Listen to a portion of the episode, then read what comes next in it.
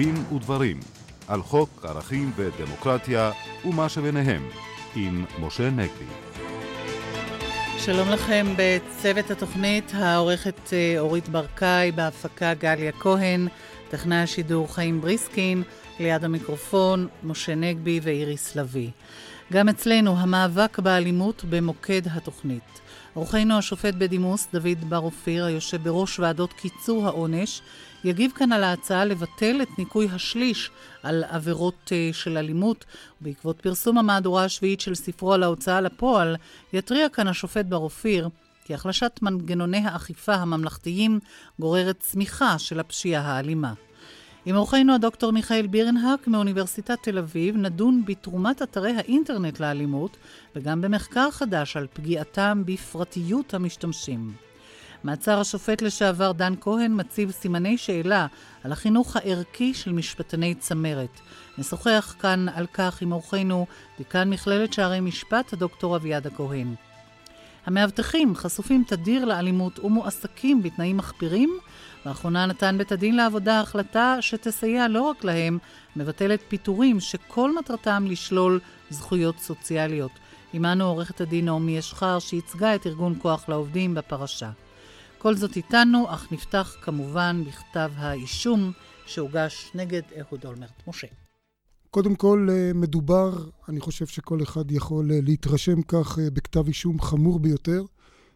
מיוחסים למר אולמרט מעשי שחיתות וגם סעיפים חמורים בחוק העונשין, סעיפים שחלקם, למשל, קבלת דבר מרמה בנסיבות מחמירות, סעיף שמופיע כמה וכמה פעמים, בכמה הקשרים בכתב האישום הזה נושאים עמם עונש מרבי של חמש שנות מאסר. כמובן צריך להיזהר ולזכור שגם לאחר הגשת כתב אישום, אדם הוא בחזקת אה, חף מפשע. במקרה של מר אולמרט אולי צריך להדגיש את זה במיוחד, כי מר אולמרט כבר הוגש נגדו פעם כתב אישום והוא עמד לדין פלילי ובסופו של דבר זוכה בקשר לעבירות שיוחסו לו, בקשר להיותו ממונה על הכספים בליכוד במערכת הבחירות של 1988, אז הוא כאמור uh, זוכה uh, מכל uh, אשמה. אה, יחד עם זאת, אה, צריך לומר שעל פני הדברים, על פי מה שמתואר בכתב האישום, מלאכת הסנגוריה בתיק הזה לא תהיה קלה ולא תהיה פשוטה, משום שההנחה הבסיסית במשפט פלילי שכאשר אדם מקבל טובות הנאה כספיות אה, בסכומים גבוהים, בין ביוזמתו, כפי שמיוחס לו בפרשה של ראשון טורס, ובין ביוזמת אחרים, כמו בפרשה של מעטפות טלנסקי, כאשר איש ציבור מקבל אה, סכומי כסף אה, גדולים, ההנחה היא שהוא מקבל אותם למטרה מושחתת, ובעצם עליו הנטל לשכנע שזה ניתן לו מתוך, בגלל עיניו היפות, או מתוך אה, מטרה אה, תמימה אחרת.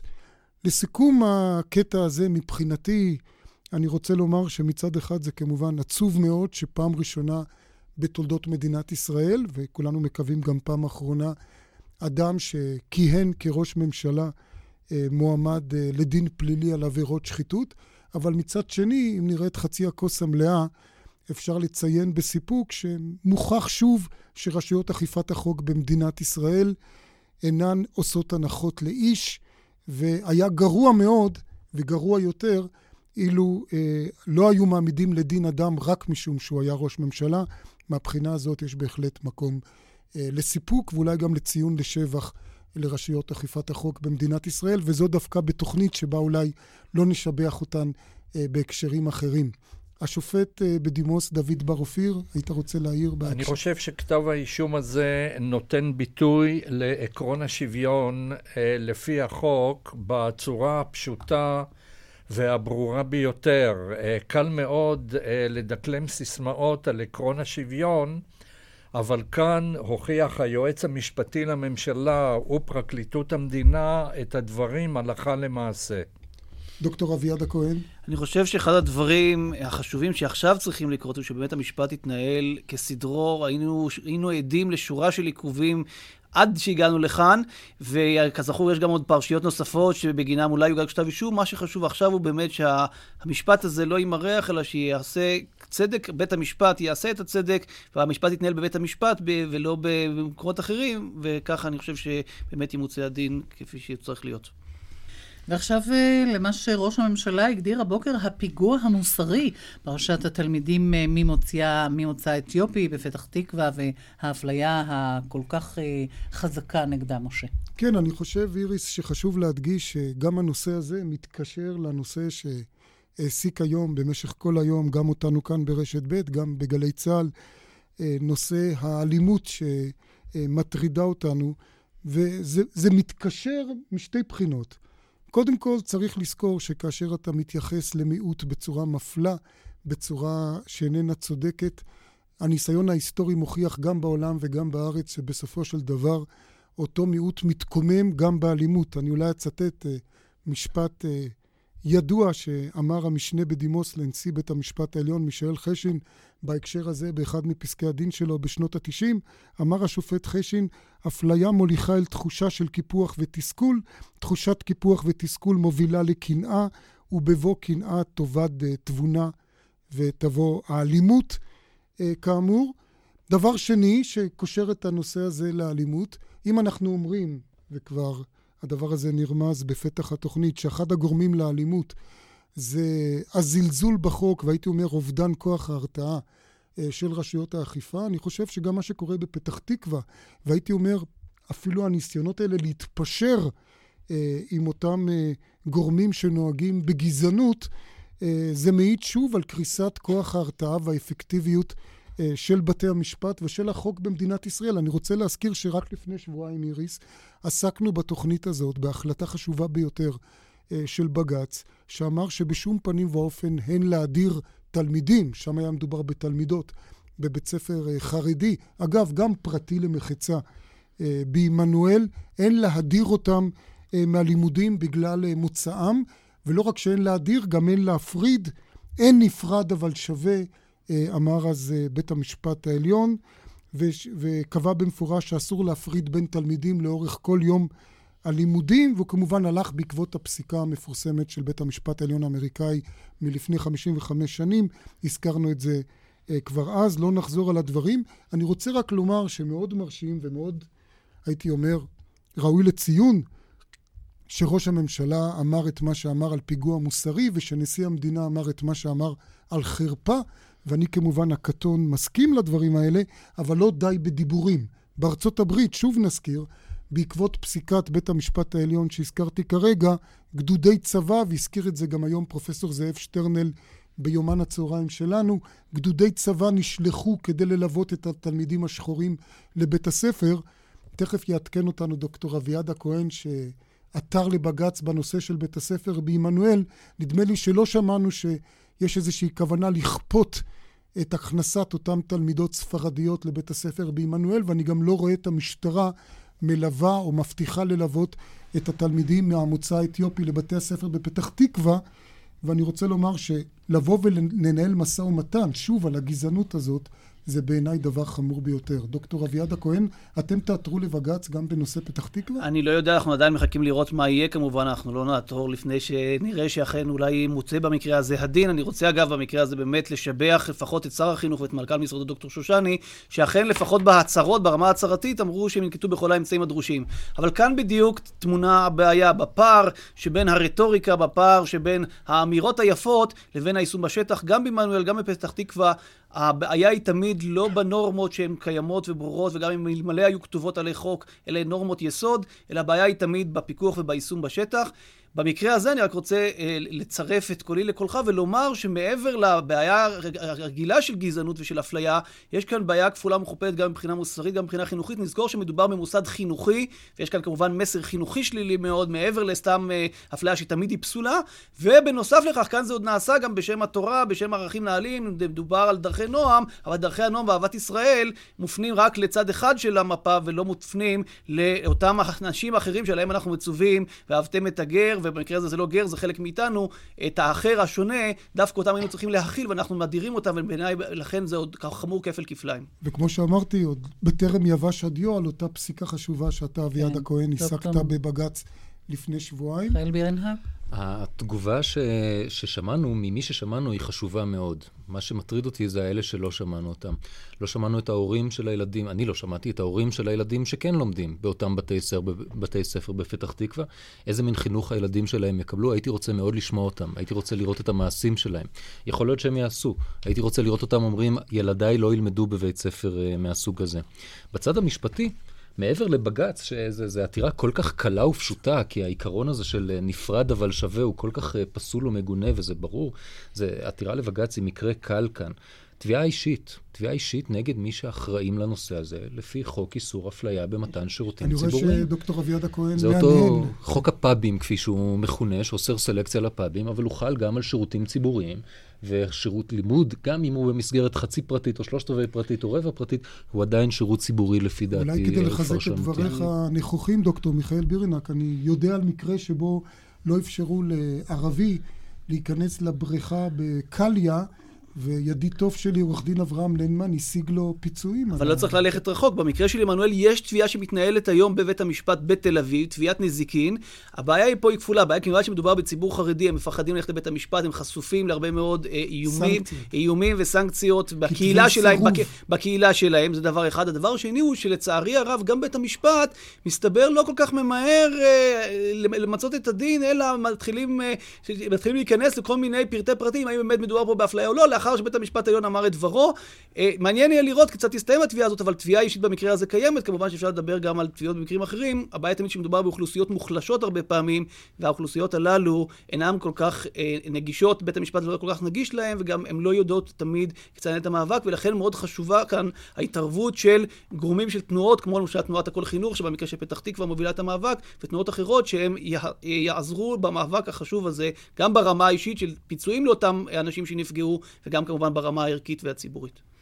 מכאן לנושא הבא, והנושא, כפי שאמרנו, שעומד היום על ראש סדר היום של השידורים, אה, נושא המאבק אה, באלימות. אה, וזה אולי נושא העונשים שנדבר עליו עכשיו. כולת העונשים, גם ראש הממשלה, גם משפחות נפגעי אלימות התלוננו בשידורים על כולת העונשים על פשיעה אלימה. אנחנו רוצים לפנות אליך, השופט המחוזי בדימוס דוד בר אופיר. האם אכן הפשיעה, הענישה קלה מדי? אני חושב שבגדול ובקווים כלליים, הענישה אה, בהחלט קלה. היא צריכה ויכולה להיות אה, הרבה יותר חמורה, ואני הייתי רוצה להדגיש פה שהפסיקה של בית המשפט העליון מפי השופט קדמי, קבעה באחד מפסקי הדין משנת 1993 שאת מידת העונש צריך לשקול מהסף העליון ולא מהסף התחתון.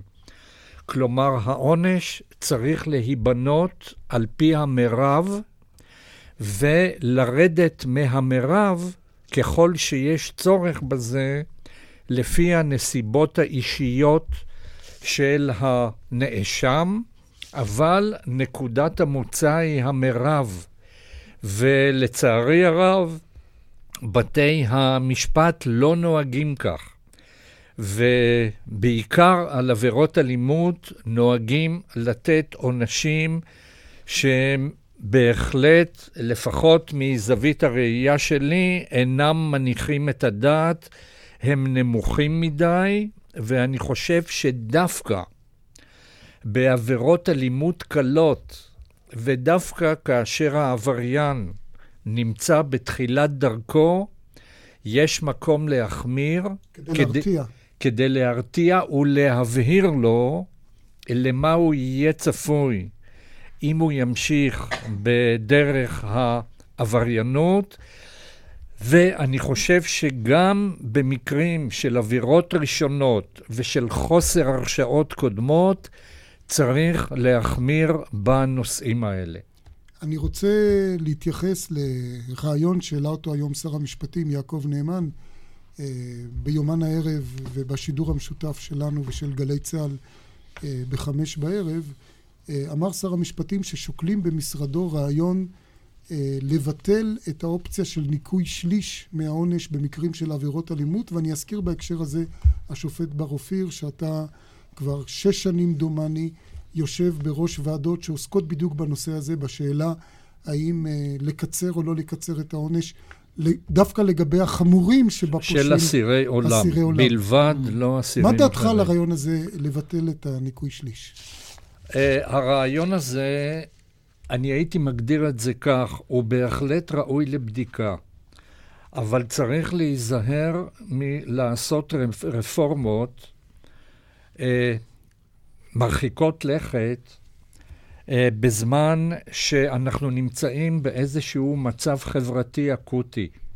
מפני שהמצב החברתי האקוטי הזה יכול להיות יועץ לא טוב לשיקולים יותר מעמיקים אה, ורחבים. לכן העניין הזה בהחלט ראוי לשיקול, אבל להיזהר שלא להסיק שום מסקנות מהאירועים המיידיים שקורים עכשיו, עכשיו, אלא לראות את המצב על הרקע הכללי והרחב יותר. אנחנו מדברים הרי להחזיר אדם לחברה, אדם שפשע, אדם שעשה מעשה אלימות ש, שוודאי קיבל עליו מאסר, אז האם אתם באמת שוקל את החזרתו של אדם לחברה, שיהיה אדם לא מזיק, ואדם אה, שיכול להשתלב? תראי, השיקולים לגבי הפחתות עונש נמצאים בחוק שחרור על תנאי, ומאסר, על תנאי אה, ממאסר, והם שונים לגבי אסירי עולם ולגבי אסירים אחרים. אסירי mm-hmm. עולם זאת אה, קבוצה אה, נפרדת. שהחוק דורש אמת מידה הר, אה, הרבה יותר מחמירה mm-hmm. וקשוחה מאסירים אחרים. דורשים למשל מאסיר עולם שהורשע מטבע הדברים אה, ברצח, שיוכיח שחל בו שינוי, שינוי ממשי mm-hmm. באישיותו שמכשיר אותו לחזור לחברה. זה דבר בהחלט קשה, אבל זה ניתן uh, להוכחה על ידי תהליך שהאיש עובר אותו. דוקטור אביעד הכהן, רצית להעיר בנקודה כן, הזאת? כן, אני חושב שהרעיון כמובן, המלחמה באלימות חייבת להיות בכל הכלים, אבל אני הייתי נרתע מקביעה בחוק של ביטול השליש, הייתי מותיר את זה כפי שזה היום לוועדות השחרורים, והסיבה היא סיבה כפולה.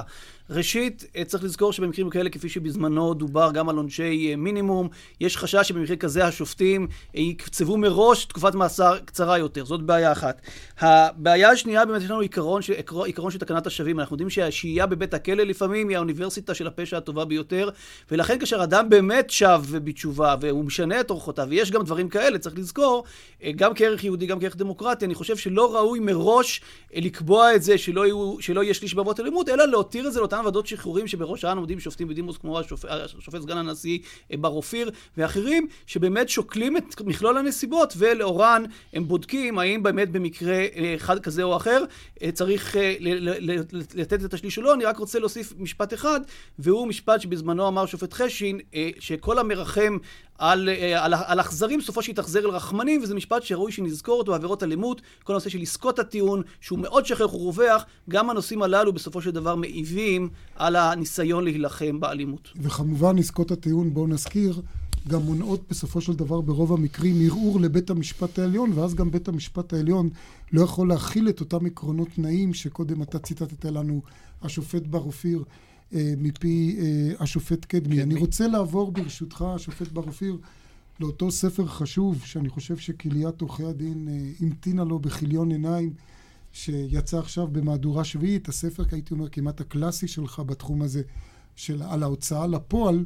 לכאורה הוצאה לפועל, אנשים שומעים, זה משהו שקשור בכלל אזרחי. למשפט אזרחי, אכיפת פסקי דין אזרחיים, אבל גם זה מאוד מאוד קשור לנושא האלימות, משום שאתה הזכרת לי בשיחה מוקדמת שחלק ממשפחות הפשע האלימות ביותר שאנחנו מכירים כאן, צמחו על רקע העובדה שאנשים התייאשו מאכיפת פסקי דין על ידי ההוצאה לפועל ופנו לחברות גבייה פרטיות.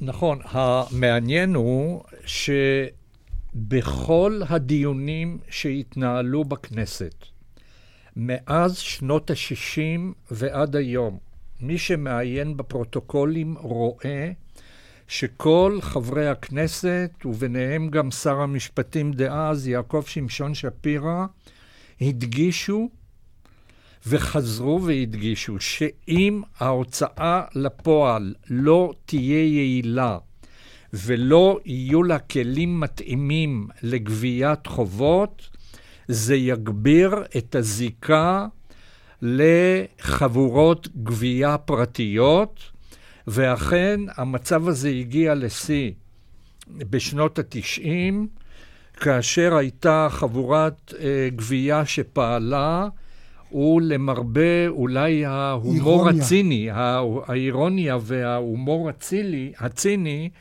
הלוגו שלה היה מאזני צדק. וזה היה אה, על נייר המכתבים שלה, ואני חושב שגם על השלט. האגרופים אה, כאלטרנטיבה בחוץ, לבת... האגרופים כאלטרנטיבה לצדק, או אגרופים כמזרזי צדק, הפעם צדק אזרחי. כן. ולא צדק פלילי. עכשיו, אתה באופן טבעי, הייתי אומר, אה, המהדורה השביעית הזאת מוקדשת כולה בעצם ומשקפת כולה ומהבחינה הזאת בעצם זה כתיבת ספר חדש, אפשר לומר, ולא רק מהדורה חדשה. את הרפורמה שנעשתה בשנה שעברה אה, בחוק ההוצאה לפועל, ושחלקים ממנה ממש נכנסים לתוקף אה, בחודשים האלה. ואני מבין שדווקא מבחינת הסמכויות של האכיפה, הבשורה היא לא חד משמעית. למשל, מאוד מאוד אה, החלישו את האפשרות לשלוח למאסר בן אדם שחייב כסף, שבית משפט קבע שהוא חייב כסף, אפילו אם ברור שיש לו את האפשרות הכלכלית לפרוע את חובו. כל הנושא של מבחן היכולת. כן. עכשיו, אה, קודם כל, לגבי המאסרים, התוכנית המקורית בהצעת החוק הייתה לבטל את המאסרים כליל ובאופן מוחלט. אבל במהלך הישיבות של ועדת חוקה אה, הוחלט להשאיר את המצב בתוקפו לעוד שנתיים.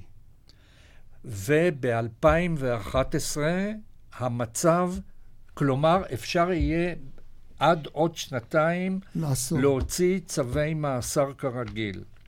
בעוד שנתיים יוקפאו המאסרים לתקופה של שנתיים נוספות עד 2013. זה מעין ניסיון. כן, ובתקופה הזאת המחוקק וגם מערכת ההוצאה לפועל, שנקראת היום רשות האכיפה והגבייה, שינתה את שמה, אה, המערכת תבדוק האם יש מקום לביטול המאסרים, או להמשיך אותם הלאה, או לתת תקופת ארכה נוספת של עוד שנתיים או אה, כן. תקופה אחרת. אנחנו נרצה להמשיך איתך בעוד כמה נקודות בנושא הזה של ההוצאה לפועל, אולי מאוד היבטים, אבל עכשיו בדיוק שבע וחצי, אנחנו נשמע קודם כל את עדכון החדשות. ריבי גדות, בבקשה.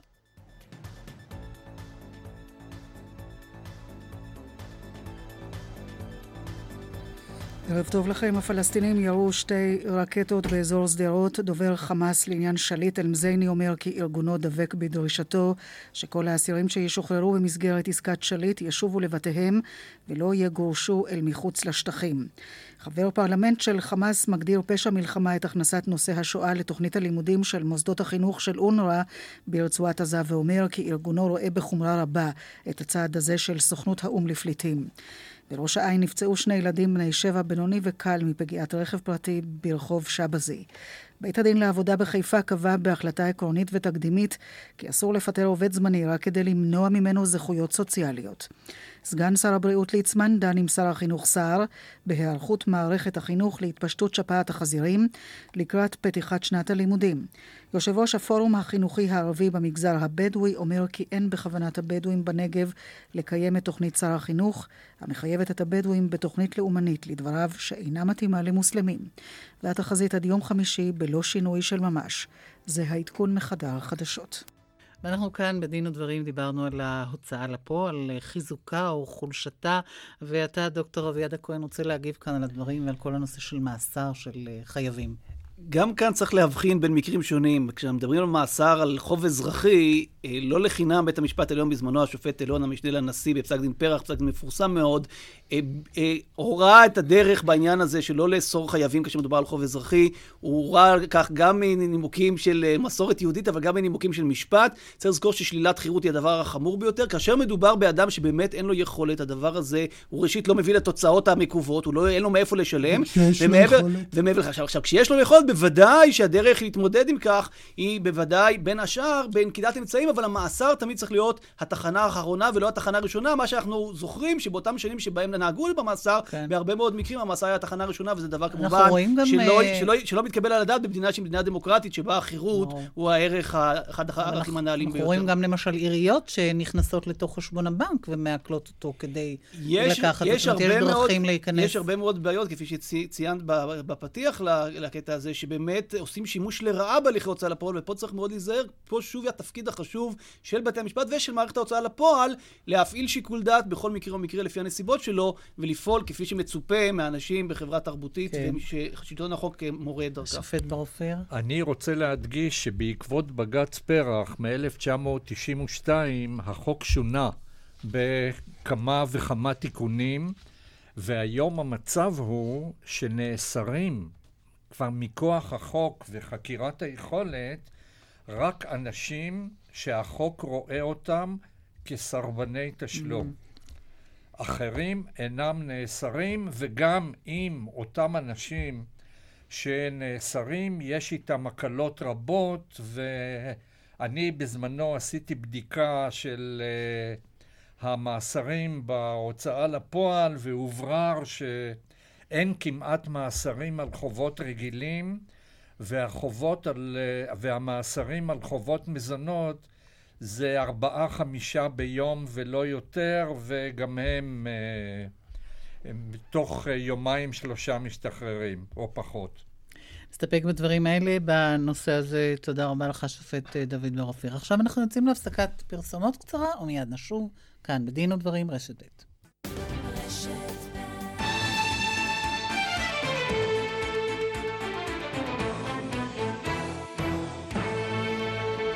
כאן בדין ודברים, ועכשיו ניכנס קצת לאינטרנט ולבדוק האם גם שם יש ביטויים uh, מעוררי אלימות שאולי ראוי או צריך להגביל אותם. דוקטור מיכאל בירנהק מאוניברסיטת תל אביב, אתה חוקר את חופש הביטוי וגבולותיו באינטרנט.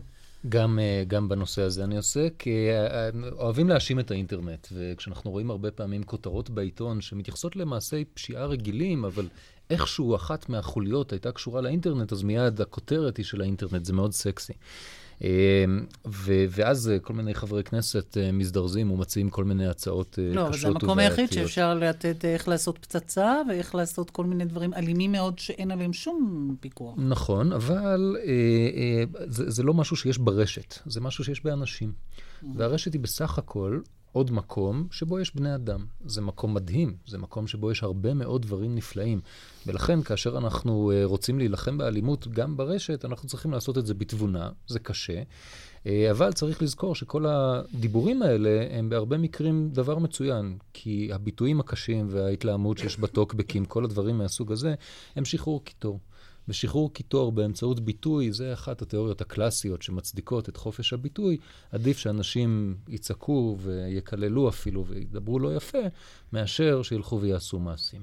טוב, אני רוצה uh, עכשיו, uh, ברשותך, דוקטור בירנק, uh, לפנות למחקר מאוד חשוב, אני חושב אפילו חלוצי בקנה מידה עולמי, שעשיתם אתה ודוקטור ניבה אלקין קורן, פרופסור, סליחה, ניבה אלקין קורן, אה, מאוניברסיטת חיפה, אתה מאוניברסיטת תל אביב כאמור, אה, אה, מחקר על הגנת הפרטיות, או שמא מוטב לומר, תכף נשמע, אי הגנת הפרטיות ברשת האינטרנט.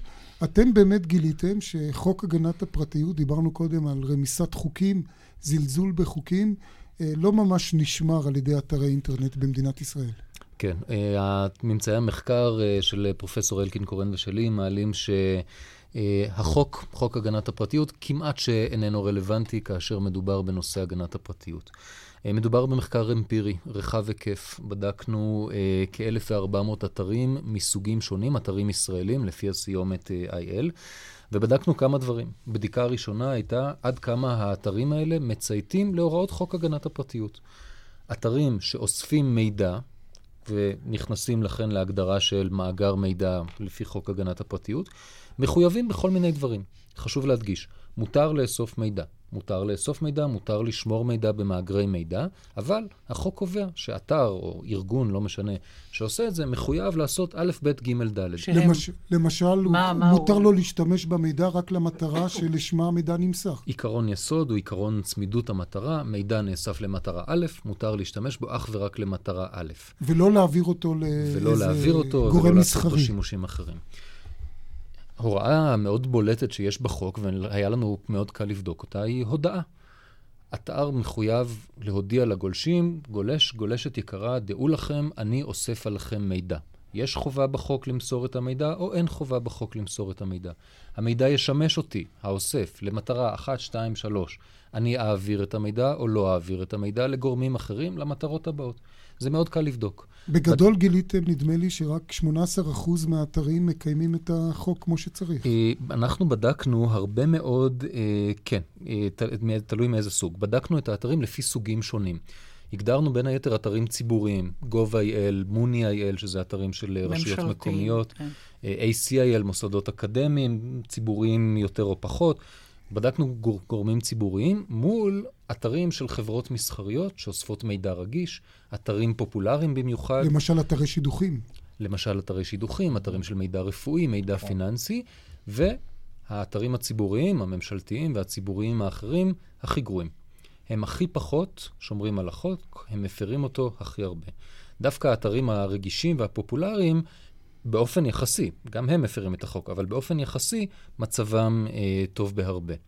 ממצא נוסף משמעותי ומאוד מעניין ש, שמצאנו, הוא שהרבה מאוד אתרים, ושוב, במיוחד המסחריים דווקא והרגישים יותר, אלה שעוסקים במידע רגיש, עושים מעבר לחוק. בדברים מסוימים הם עושים אקסטרה, הם עושים יותר ממה שהחוק דורש, במיוחד בקשר להצהרות של אבטחת מידע.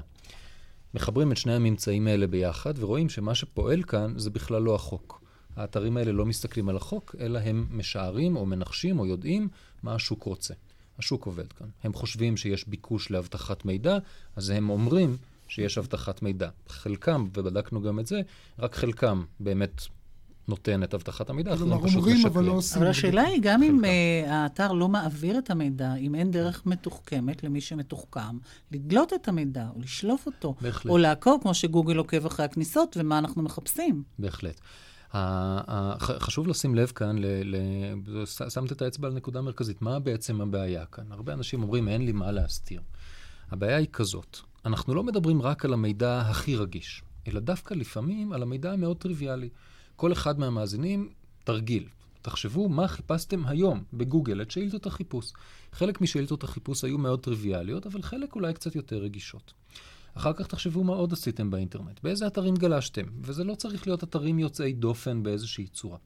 מי שאוסף את כל פריטי המידע התמימים האלה אמ-המ. ביחד, מרכז אותם, מעבד אותם בצורה של כריית מידע, data יכול mining. לדעת על בעיות רפואיות שלך. מרכיב את הפרופיל שלנו, ואז הוא יודע מי אנחנו, לפעמים יותר טוב ממה שאנחנו יודעים על עצמנו. ואז אתה מקבל איזה תגובית כזאת, אולי אתה רוצה לקנות אותנו. את הגרביים האלה כי קר לך או משהו. מידע שיווקי זה דבר אחד, אבל מאפיינים אותנו, מקטלגים אותנו, ברור. מסווגים אותנו, מציעים לנו הצעות מסוימות ולא הצעות אחרות. מה ניתן לעשות? כן, מה באמת התרופה המשפטית? אז התרופה המשפטית, א', התרופה, התרופה החשובה ביותר היא לא המשפטית, אלא התרופה החברתית שלנו. אנחנו הגולשים צריכים לדעת שהאינטרנט, כמו שאמרתי קודם, הוא מקום נפלא ויש בו יופי של דברים, אבל צריך להיזהר, לחשוב פעמיים לפני שאנחנו משתתפים באיזושהי הגרלה ומוסרים את הפרטים שלנו. לבעלי האתרים, להטמיע את הנושא של פרטיות. אתרים לא, לא, לא נותנים דעתם מספיק לנושא הזה, הם מזלזלים בזכות אה, לפרטיות. היא זכות יסוד, דרך אגב, במדינת ישראל ובהרבה מקומות אחרים. פתרון נוסף הוא אכיפה של החוק. יש את רשם מאגרי המידע, יש לו סמכויות, לא מספיק. במשרד המשפטים עובדים רק שנתיים וחצי על תרגום של ועדה מומחים שישבה רק שנתיים על הנושא הזה.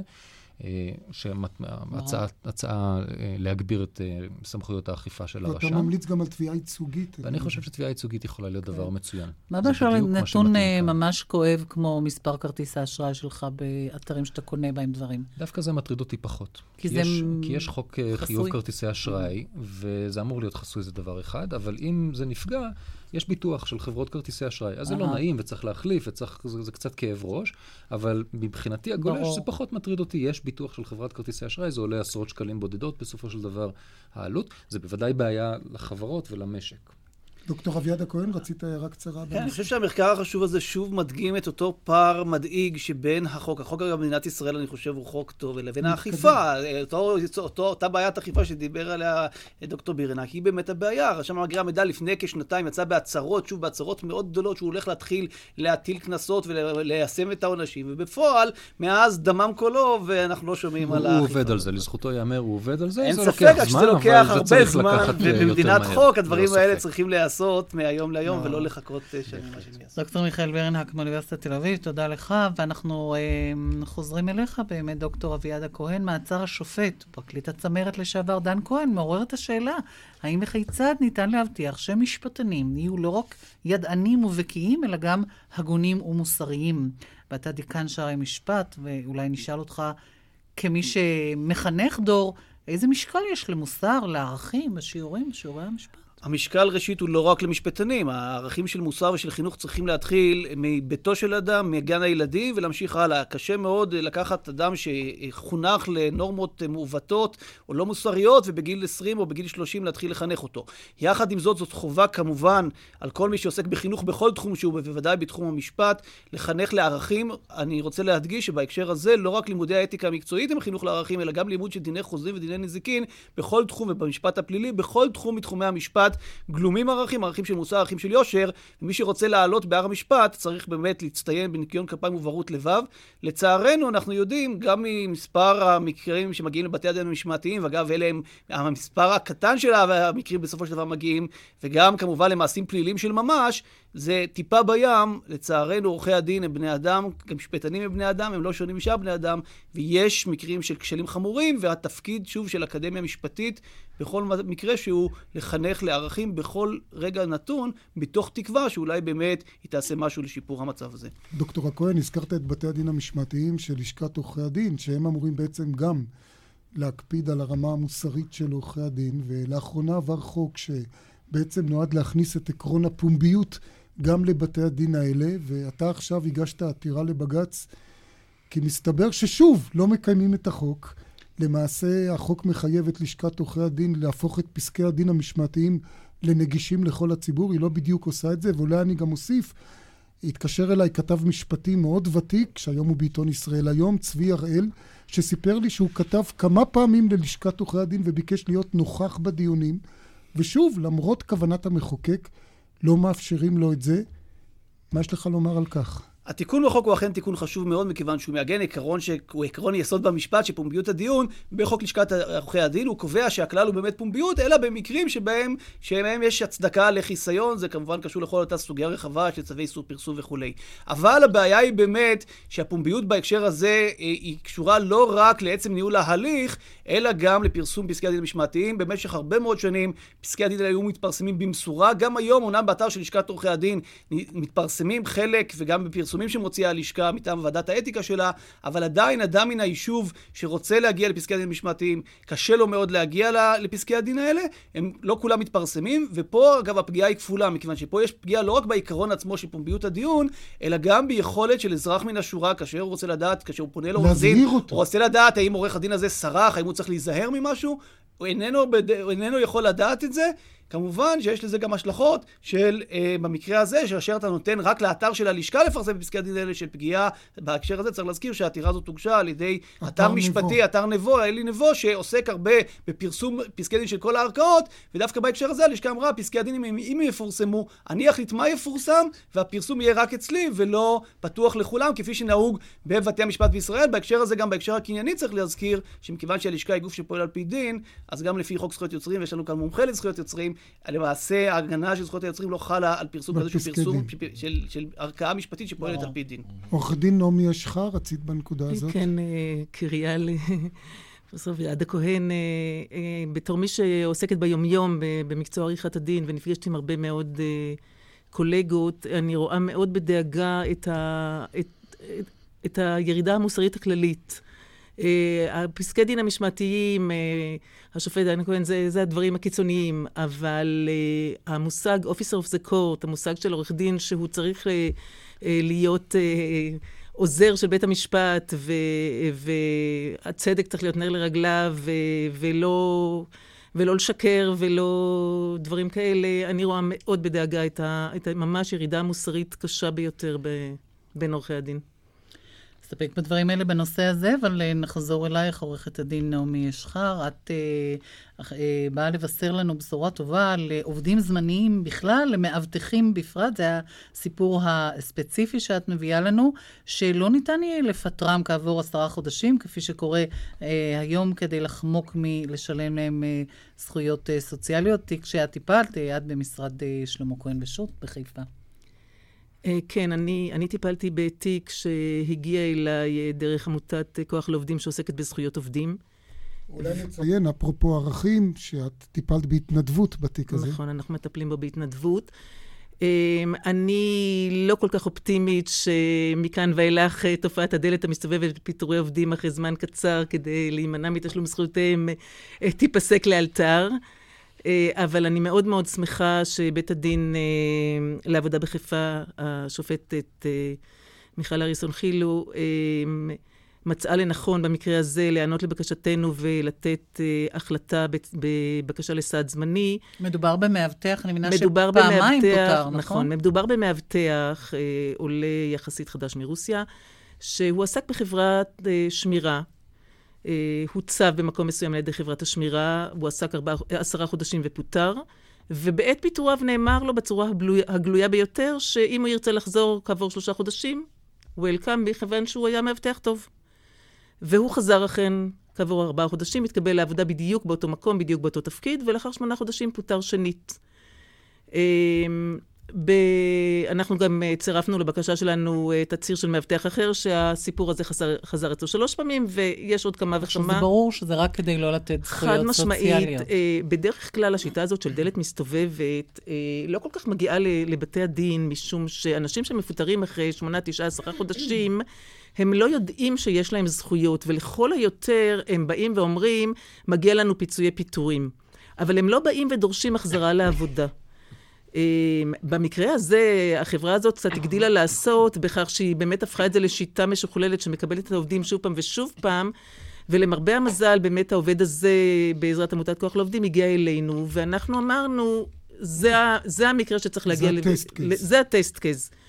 אמ, למר... לפליאתי, אני מוכרחה לציין, החברה אפילו לא ניסתה, ולו בשפה רפה, לטעון שיש לה איזושהי הצדקה עניינית לפיטורי העובד. היא אמרה חד משמעית, עובד טוב, לא היו נגדו תנאים, אה, תלונות, בכלל לא בעיה של העובד. זאת השיטה שלנו, וחמור מכך, אה, אה, נציגי החברה בכלל לא מצאו, לא, לא ראו מה הפסול. במעשיהם, לא מצאו כל פגם במעשיהם. אז אם הצלחתם להחזיר אותו לעבודה, למה, למה את אומרת שזה לא יהיה דוגמה קודם לאחרים? כל, אה, אנחנו, אנחנו נמצאים בשלב הסעד הזמני. והתביעה העיקרית עוד לפנינו. אני אה, די אופטימית לגבי האפשרות שגם בתביעה העיקרית יחזירו אותו. אה, את חושבת שבית הדין הארצי לא ילך פה בעקבות בית הדין בחיפה? בית הדין הארצי, אה, אומנם הוגשה בקשת רשות ערעור על ההחלטה בצו הזמני לבית הדין הארצי, אין לי ספק שבית הדין הארצי אה, ידחה את הערעור ויאשר את ההחלטה. אה, אבל גם, גם אם אה, נזכה בתביעה העיקרית וגם אם יוגש עליה ערעור והוא יידחה, עדיין, אה, שוב פעם, שאלת האכיפה. האכיפה, כן. איך גורמים ל... כל עובד יצטרך באופן... כל עובד יצטרך באופן אישי. אה, תביעה ייצוגית בבתי הדין לעבודה זה דבר מאוד מאוד נדיר ומסובך. אה, והשאלה באמת, איך, איך אוכפים ואיך עונשים את החברות שבצורה כזאת נוהגות, והבעיה היא גם שזו תופעה כל כך רחבה. אולי על ידי ביזיון בית המשפט, פקודת ביזיון בית המשפט. זו אחת הדרכים האפשריות. אבל פקודת ביזיון בית המשפט גם היא רק לכל מקרה ומקרה פרטני. זה נכון. אנחנו לא יכולים לבוא ולומר פיטרתם וזה ביזיון. זה נכון. אני חושב רק. שהמקרה הזה הוא ביטוי נוסף למעבר של מדינת ישראל, מעבר למשפט, ממדינת אה, רווחה למדינת רווח, שמה שמעניין אותה בעיקר זה הרווח, וחברות כוח אדם אולי הביטוי הגדול של זה, יש בהם הרבה מאוד כוח ומעט מאוד אדם. מעבר לכל הפן המשפטי, אנחנו פחות ויותר, פחות ופחות מסתכלים על האדם שמאחורי העובד הזה, או שהוא עובד מסור, ויותר הולכים רק להסתכל על הרווח, כל הנושא הזה של, של, של מכרזים שמכרזי הפסד, שבהם... ומרוקנים שבהם- את כל זכויות העובדים שבהם. כל המושג הזה של זכויות העובד, של כבוד העובד, הולך לאיבוד ב- ב- במחיר הכסף והרווחים שהחברה רוצה להשיג. אנחנו סיימנו. תודה רבה לכם, רבותיי, לשופט אה, דוד בר אופיר, הדוקטור מיכאל בירנהק, הדוקטור אביעד הכהן, עורכת הדין נעמי אשחר. עורכת התוכנית היא אורית ברקאי, המפיקה גליה כהן, הטכנאי חיים בריסקין, באולפן היינו משה נגבי ואיריס לביא. ניתן להאזין לנו גם באתר רשת ב' באינטרנט. בשבוע הבא התוכנית בחופשה. נשוב בשידור חי של דין ודברים ביום ראשון בעוד שבועיים. אחרינו כאן מגזין המזרח התיכון עם יוני בן מנחם. ערב טוב, שלום רב.